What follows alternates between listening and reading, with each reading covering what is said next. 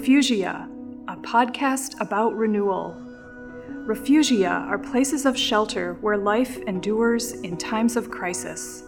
From out of these small sanctuaries, life re-emerges and the world is renewed. We're exploring what it means for people of faith to be people of refugia. How can we create safe places of flourishing, micro-countercultures where we gain strength and spiritual capacity to face the challenges ahead? I'm Debra Rienstra, Professor of English at Calvin University, and this is Refugia. They were both academics, Dad being a poet and teaching modern English and American poetry at University of Maryland, and Dirk teaching at Calvin, and a whole bunch of people that they knew around Calvin and among family and such who would want to have a community where people who could, you know, there could be musicians, there could be artists, there could be photographers and poets, and have this kind of place where people would interact around the lake, and it was a kind of utopian sort of vision that they had. Hi everyone. In this episode, we travel out to the shore of Lake Michigan and back in time. My guest, jazz musician David Jellema, grew up spending his summers at the family cottage near the lake, along with a whole group of other families. They were trying to establish an artist intelligentsia retreat, a little quasi-utopian community, at least during the summers. David's father, the poet Rod Jellema, was one of the founders of this community, and David reflects on how it came about and what it has meant to him. So this is an unusual episode about one little experiment in engineering a refugium. The place is called Lost Valley, and I love the poignance of that. It suggests both the loveliness and the ephemerality of that summer dream. The episode begins with David and me talking in the living room of the cottage David's father bought and repaired. Later we'll move outdoors and down the beach road to the lodge, and then we end with a special treat, David reading one of his father's poems. Be sure to go to the Refugia podcast website to see the video version of this interview, complete with beautiful shots of the Michigan dunes. Meanwhile, thanks for listening. Today I'm talking with David Jellema, who's going to tell us about the history of the colony. Hi, David. Hello. Hi, Deborah. How are you? Thanks for talking with us today. Yep. So tell us about this place. Tell us about the founding of the colony. There's a time in about 1942, 1943 that my father and Dirk Jellema, his first cousin, they were living in Holland. They decided that they were going to have an epic hike from Holland to Ludington and just walk the lakeshore. How many miles is that? I think it's like, I don't know, it's more than 120 miles. Many miles. Yeah, it's a long ways. It's a good deal of this lakeshore. And they, one summer day, they started out and spent about, I think it was about 2 or 3 weeks doing the walk. Why did they want to do this? Youthful exuberance? I think so. I think Dirk was about 15 and Dad was, you know, about 13. or 12. Oh, they were just kids. They were youngsters, and so they just decided that they wanted to explore the lake and do this kind of epic thing. Remind me to come back to the ending. It's got a very funny ending. But they had a little knapsack, you know, and they would bring some food, and they would sleep out on the beach. And Mom and Dad were okay with this? Yeah. It was a different time. Yeah, certainly. And when they would get to channels, they would, you know, ask a fisherman or something to hoist them across the channel. At one point, they had to walk all the way around the lake that they had encountered. in order to get to the other side of the channel and keep walking. Spring Lake, maybe? I don't know. Yeah. Yeah. And I think it might have been at Whitehall where they had to you know, barter with some guy who said, well, you know, what is it going to require? And they said, we have some great stories. So we'll tell you some stories. And he said, all right, you know, and he took him across. This sounds like a Mark Twain novel. Their dad's father came and picked them up in Ludington after their epic journey, and bought them not just one lunch but two. Along the way, they had were right about in this area, and they had come to a place that had a cottage or a barn. It looked like a red barn up on the hill. And I might be getting this mixed up with another structure that may have been there. Dirk's place was the red barn. Anyway, they found a place that had a stairway coming down to the beach, and they went up to knock on the door and say, you know, we need a glass of water, and there was nobody there. And peering inside, Dirk is already a historian. Dirk noticed that all the magazines and periodicals and stuff were set to one date in about 1937. And he said, this place hasn't been occupied since then. And Dad's like, oh, really? And they went and looked around and found a corral that was overgrown and such. So years later, they figured out who. Dirk came back to this area and was trying to figure out who owned this land and such, and found out actually who owned that place. So it was empty when they went up there. Yep. And remained empty. Okay. And Dirk went on to become a historian. Yes, yeah. Yes, and taught at Calvin and medieval history and Russian history and one of the legendary Jellemas at Calvin. Yes, and one of them.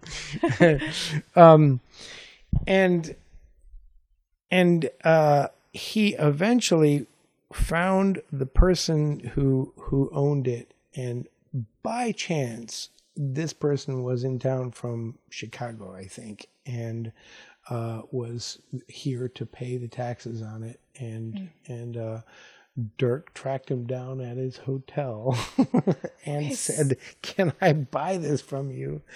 And I think that's when he got the story that they had this couple that was living there had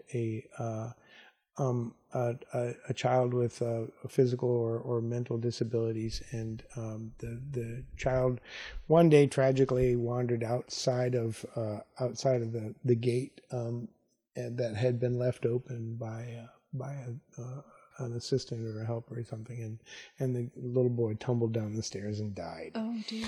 And so they just up and left and never came back. And, wow. And so Dirk heard this story. I mean, he wanted to buy it. The guy thought about it for about 5 minutes and said, I'm ready to sell it, you know, cause they just came back to pay the taxes and never spent any time there anymore. So it became a tragic place for them. Yeah. Yeah. And it turned out for Dad and Dirk to be the sort of fledgling starting point for Dirk. Dirk was the Dad, I think, at the time was when Dirk was here looking into that possibility. Dad was in Edinburgh studying, Victorian literature. So let's go back to these two young teenagers walking along the beach, spotting this place, going and looking around. Yeah, and that's stuck in their minds. There was something about that part, that point in the lakeshore and that particular place that stuck in their minds, so that later when they became young adults, they wanted to come back to it. Yeah. What is it about this spot, do you think, that intrigued them? Well, that's a really good question. Part of it is that they had their childhood on the lake shore. They had spent, all their time there in Holland. Grew up both in Holland. So they grew up in Holland. Well, Dirk may have been part of from Indiana, and I don't know how much time he spent there. But Dad grew up in Holland year round, and they had places, cottages out at Maple Beach. My grandparents did. My grandfather's brother did.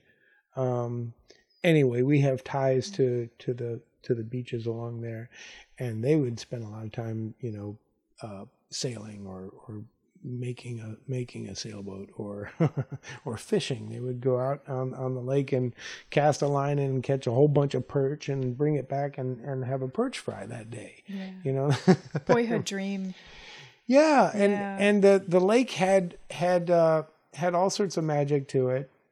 Uncle Harry Jellema, William Harry Jellema, ask Dad, do you think the lake is your friend? And Dad sort of never thought about this, but Harry said, it's not, you better not think of this as your friend necessarily. Why did he ask that question?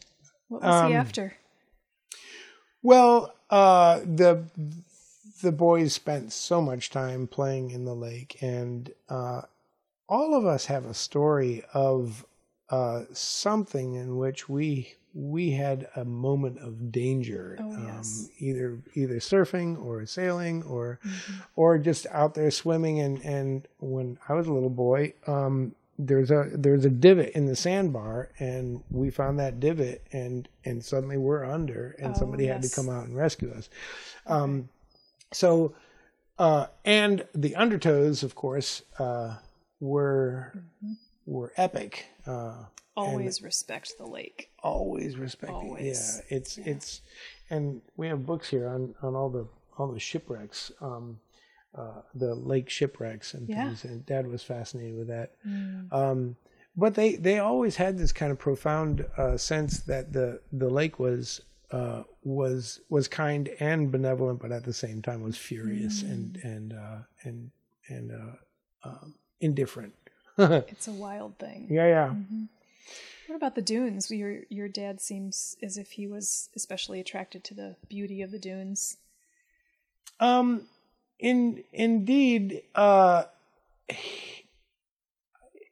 don't know. I think they. It's just a kind of majesty of these. They would play on the dunes, and you have to traverse these things when you're getting up to the cottages, and so you burn your feet in the late afternoon sun on these, and you tumble down them or sand surf down them or whatever. They're part of what gives us our our fortitude and endurance and flexibility as kids.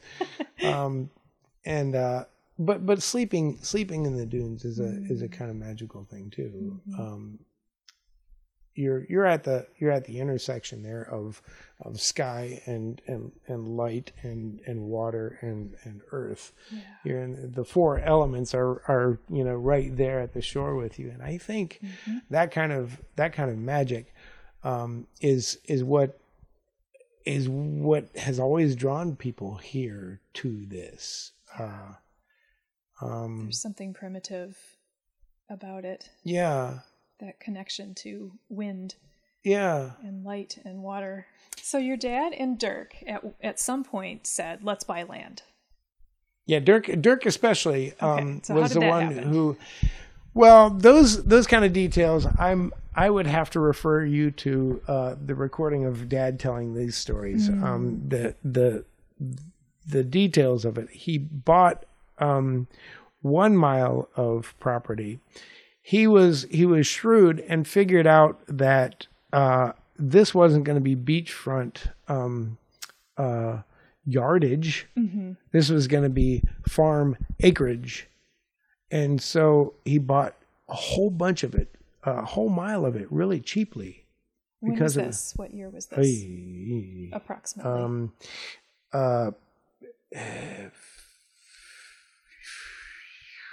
58, 59, okay. 60, something like that. Mm-hmm. And subsequently, he bought another mile north of here. But the cutoff mm-hmm. point was pretty much right down here at the end of Lost Valley Road. And the mile between here and what is called Grey Dunes were at the end of Isler's Road. Mm-hmm. That's where Dirk's house was. That's where that house was, and where he set up his cottage and did he build a new cottage? Yes. So he built something. Yes, yeah. But this place was actually in existence. This was in existence. I think this was built in about 1890. So it was 125, Yeah, so it was built in that time when people from Chicago or St. Louis were coming to Michigan as their resort settlement and building. Although this was a farmhouse, and it was not used as a resort. It was not, and yes, there are some beautiful, beautiful resort places mm-hmm. along on White Lake or in Shelby. Mm-hmm. So your dad saw this old farmhouse, and it was a total wreck. Yeah, and he said, "I'm going to fix it up." He says, "Yeah, what do you want for it, Dirk?" And I don't know what the payment was. Some ridiculous something. Dad probably spent $14,000 building it up, and fixing it and mm-hmm. such. Maybe even less. And this wing was added on much later. This was done during the early 80s, I think.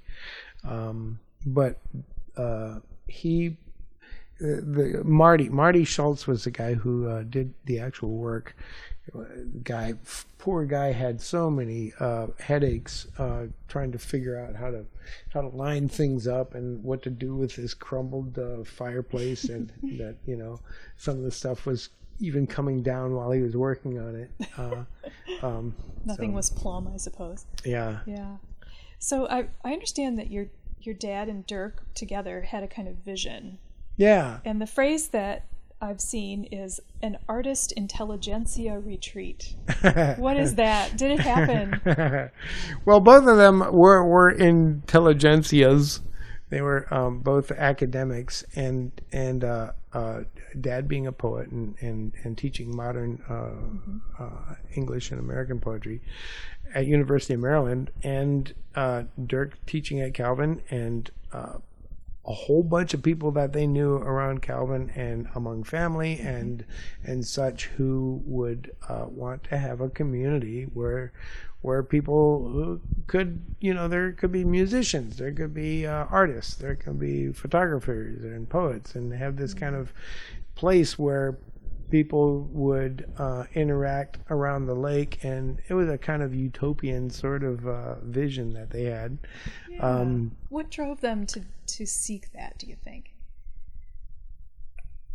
That's a good question. I mean, wanting to perpetuate something of their own childhood. Mm. The kind of people that they had in their lives, my grandfather and Dirk's grandfather, or father, I guess, mm-hmm. and they were philosophers and teachers and lovers of life mm-hmm. and creative and such, and they saw that kind of vision in something that they could do with friends at Calvin and family members. And I think it was just a kind of desire to perpetuate that same sort of magic that they had growing up in on the lake, mm-hmm. and bring it to a place that was new, that was. It had some things happening. There was that lodge down there when Dirk bought it, and it was.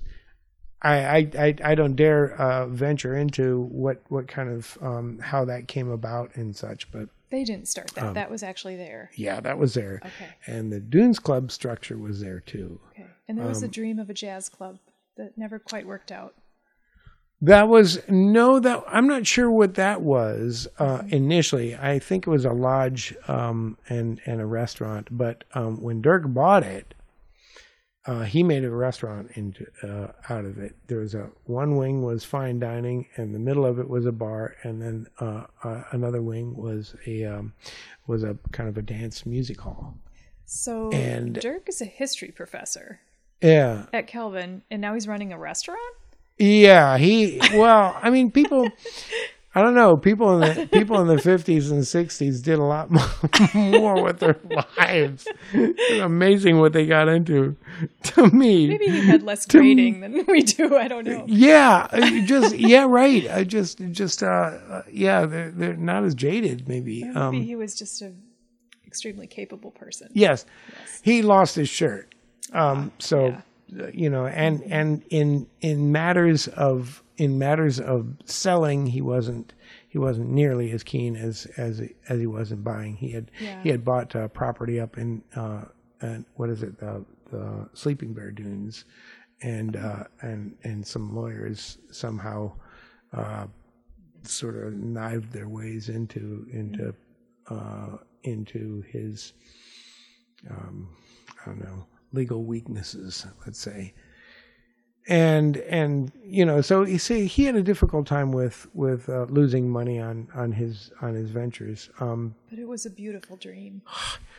He hired a jazz band to play every Saturday night from some local musicians. One guy from Baldwin, Michigan, who used to play at Jazz Limited in Chicago. It was a jazz club in Chicago. Guy named Don Ingle. Don Ingle was the son of someone named Red Ingle, and Red Ingle played with Spike Jones. Anyway, the connections go on, you know, on and on. There's another. The cornet player of that band was someone who was becoming renowned for sounding like this classic historical. Early jazz cornet player named Bix Beiderbecke. And so they started a band with some people from Grand Haven, you know, high school and such. It was called the Jack Pine Savages. And the Jack Pine, a great name. Jack Pine Savages. And there's a band now currently named Jack Pine Savages that have nothing to do with jazz at all. Interesting, but they played here for. I'm going to guess, you know, 3 to 4 years, fairly regularly. And I think even through the winter. So that was another question I had. This was meant to be a summer retreat. Yeah. So the professors would all come out here in the summer with their families. Yeah. And have their intelligentsia artistic moments together.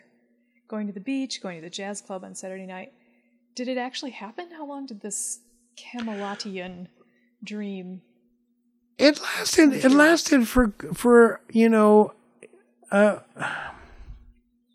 let's say it fostered a much larger sort of development of people who wanted to come in and move away sort of from that vision. At least a good dozen years, there was this exciting kind of a sense that they were doing this. We had something. You were a kid at this time? Yeah, you remember this? Yeah. And there was some of the characters. First one that comes to mind is George Ramsay, and George Ramsay had a cottage over here. He was an artist that taught in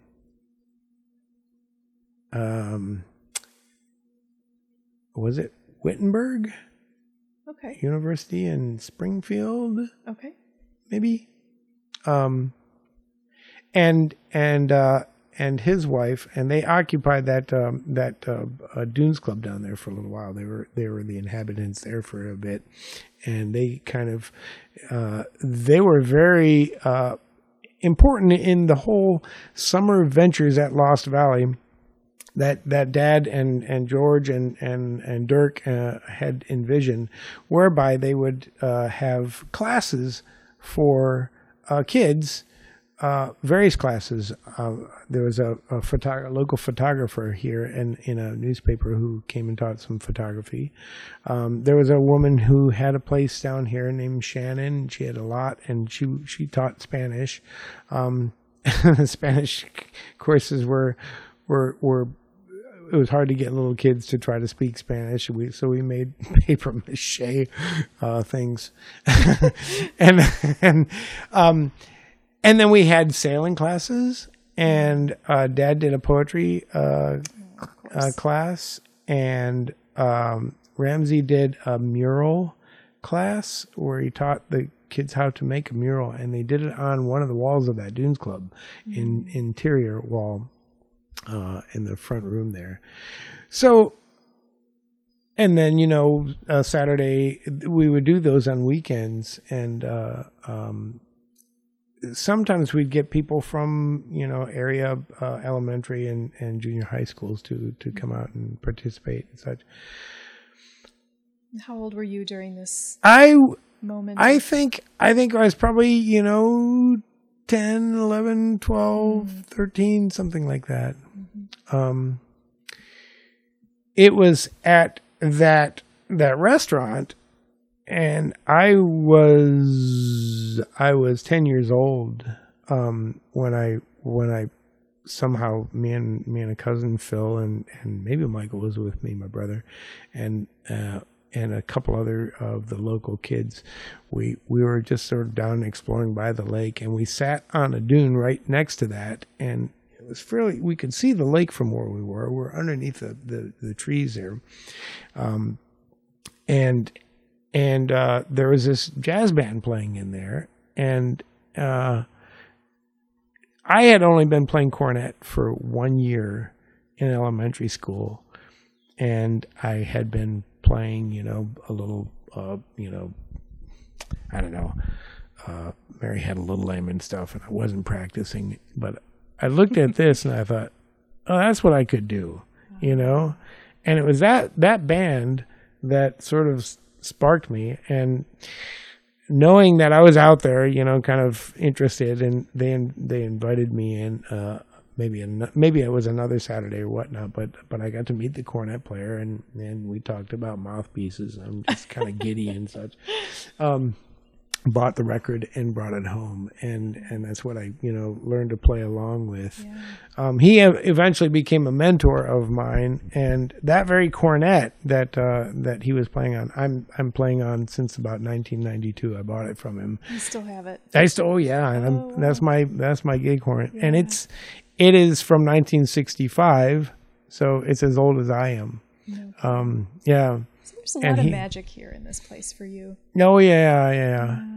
Another thing that that happened when I was 8, my brother John and two friends, one really close friend from this area, almost like a cousin he was, Bill Smalligan, and then a third boy who was a step cousin from South Carolina. They were coming home from our church, in Claybanks Church up north here, just a mile or so, a couple miles. And it was Sunday afternoon, and they were coming home, and there was a new stop sign, and they missed it and got killed. Mm-hmm. That afternoon, it was...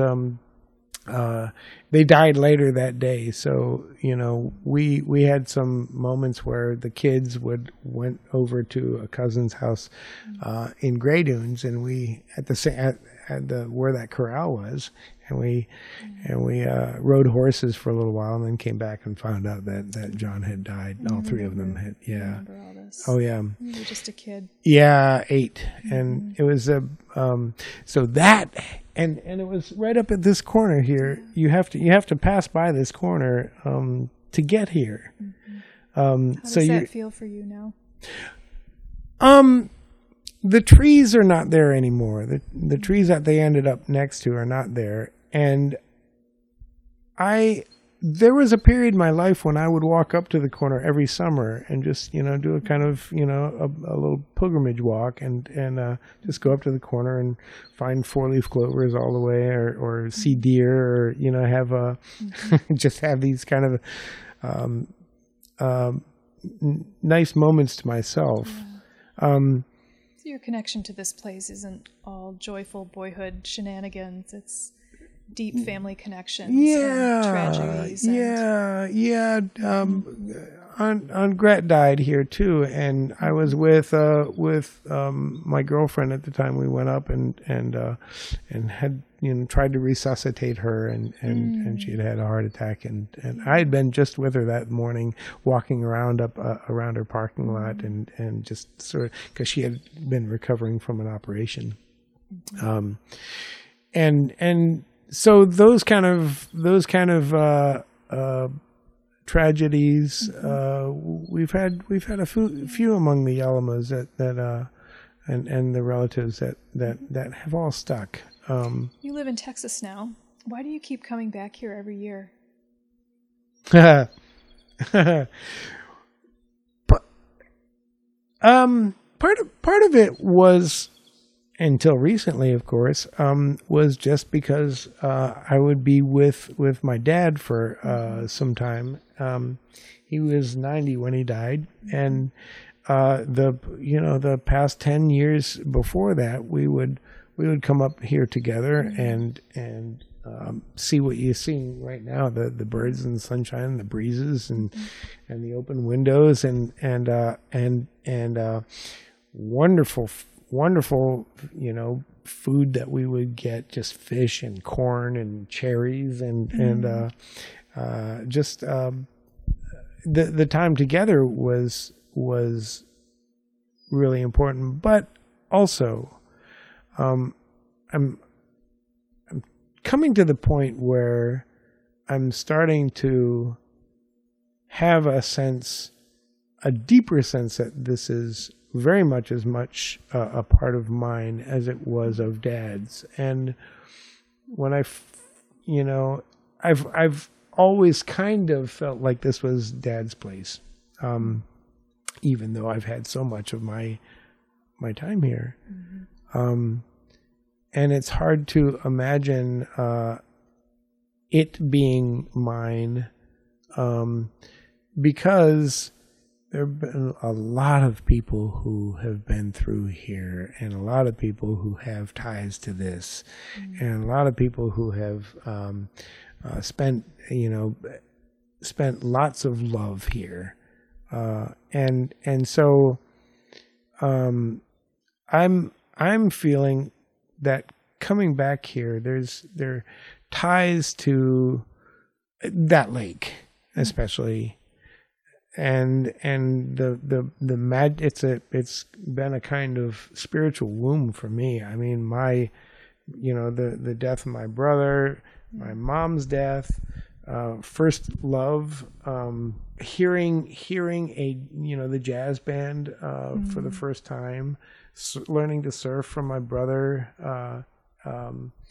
and all these kind of really, really formative life experiences that have become so much a part of how I think in terms of my own spirituality, even, that life is a kind of transience. Life is not permanent. It's not anything you can necessarily count on.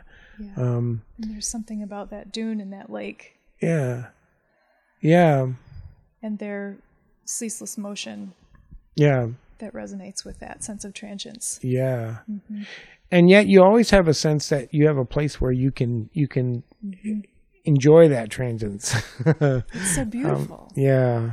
And it's almost the implacable indifference of it, in a way, that gives it that beauty and that mystery. When confronted with the idea, I've got to maintain it, I've got to pay for it, blah, blah, blah, all those things, they really become secondary to how important it is for me to have just a place that I call my own source in terms of places. I don't have the same kind of feeling in Bethesda, Maryland, or Washington, D.C. I love those places. Glen Echo, Maryland, where I spent quite a few years of my teenage and 20s and such. But I love Washington, and would always go back and visit Dad, once or twice a year if I could. And Washington does feel like a home, but the kind of draw of this is much deeper, much deeper. Mm-hmm. It's simpler, but it contains, 90% of the ingredients that have made me what I am. Dad wouldn't, insist that we get a job for the summer or mow lawns to make money or that kind of thing, and we were kind of spoiled that way. Yeah. But I think that's how he grew up, and he felt like that was a very a generous thing that his parents and his ancestors did for him, and he imparted the same kind of latitudes for us. It was part of the magic of the colony. Yeah. Mm-hmm. Whatever happened to the colony? What's the state of things now? What's the future of it? I don't think there is much of a colony per se. We get a lot of people who are friends of original owners and who don't have the same kind of experience of the vision. At this point, David and I made the short trip from the cottage to the beach, where we stand near the lodge where long ago families gathered for restaurant meals and live jazz, and we reflect a little bit on what has happened to the colony since the old days. Imagine the different kinds of inspirations that people got from various moments here. That was something that had altered my life. And Dad's teaching poetry in one of these little places, or, everybody has something from here that was like, formative and very precious. We've been thinking about this idea of refugia as a place where life continues when the outside world is in crisis or...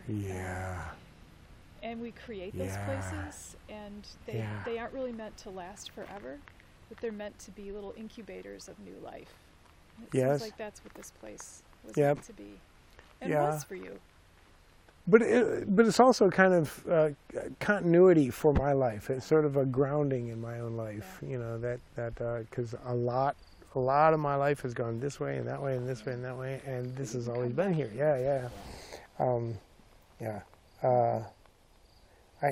I like that idea of a refugia. Mm-hmm. To conclude the episode, we asked David to read one of his father's poems for us.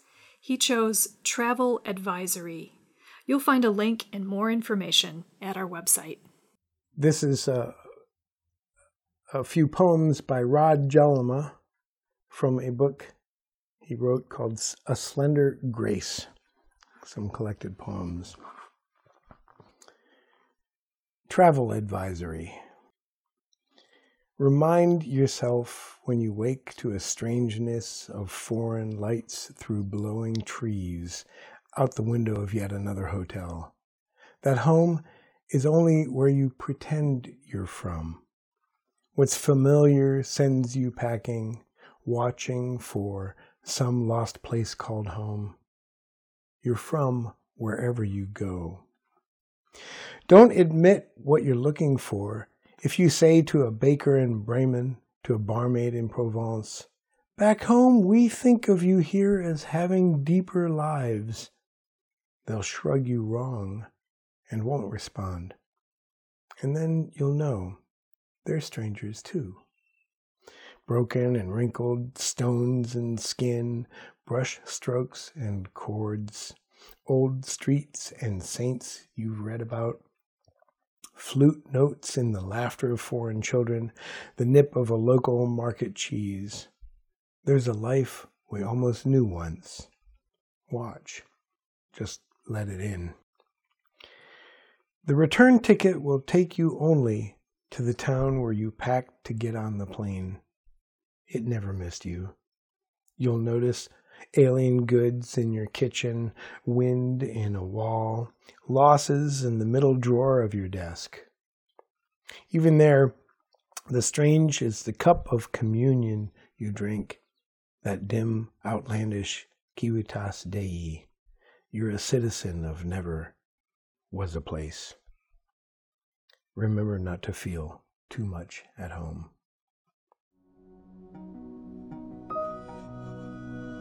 This has been Refugia, a podcast about renewal. Find us on the web at refugiapodcast.com and leave us a comment. Send us your ideas about what Refugia means for you. You can also find me, Debra Rienstra, on Facebook and Twitter at Debra K. Rienstra.